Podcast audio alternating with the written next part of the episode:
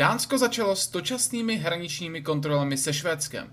Důvodem má být, cituji, zvýšené násilí páchané lidmi, kteří bydlí ve Švédsku. Přičemž drtivá většina z nich bydlí v Malmé.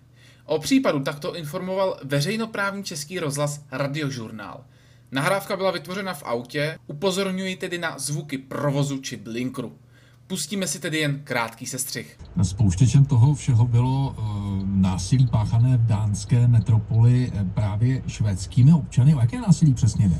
No v obou dvou těch městech, v Kodani i Malmé, v poslední době narostl počet střelných útoků a explozí. Exploze jsou přece jenom stále častější, jde o granáty nebo technické trhaviny. I když kriminalita ve Švédsku i v Dánsku roste, tak eh, je potřeba dodat, že není výrazně vyšší než třeba ta v Česku. Ano, radiožurnál prolomil zeď mlčení a mluví o bombách a střelbách.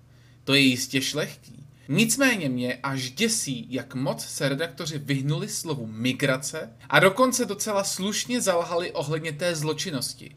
Tak nejdříve zločinnost. Podle redaktora se ve Švédsku i Dánsku zvyšuje, ale není o moc vyšší než v České republice. Pár čísel z Eurostatu. Ve Švédsku je vyšší šance, že budete obětí loupeže než u nás. Šestinásobná.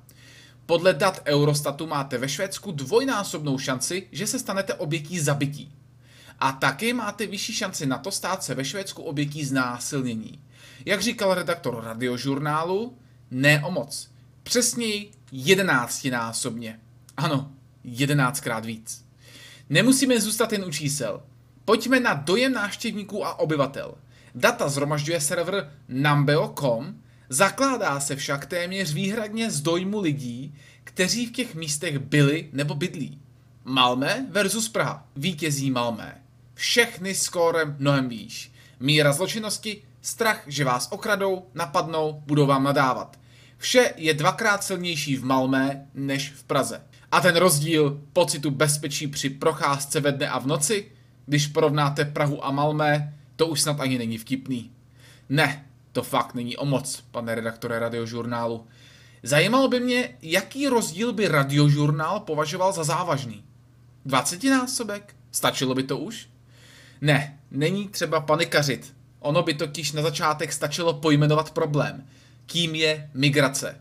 Je to právě rok 2014 a 2015, který znamenal počátek stoupání statistik trestných činů hlavně v místech, kam migranti v době největší migrační krize šli. Ve Švédsku poskočilo zabíjení o 20%.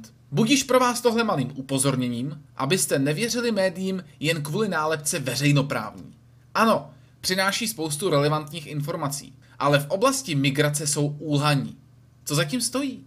Těžko říct, raději nedomýšlet. Ale aspoň máte argument pro každého, kdo řekne, že veřejnoprávní média jsou bezmezně důvěryhodná a nekritizovatelná. Pro Inkorekt.cz Franta Kubásek.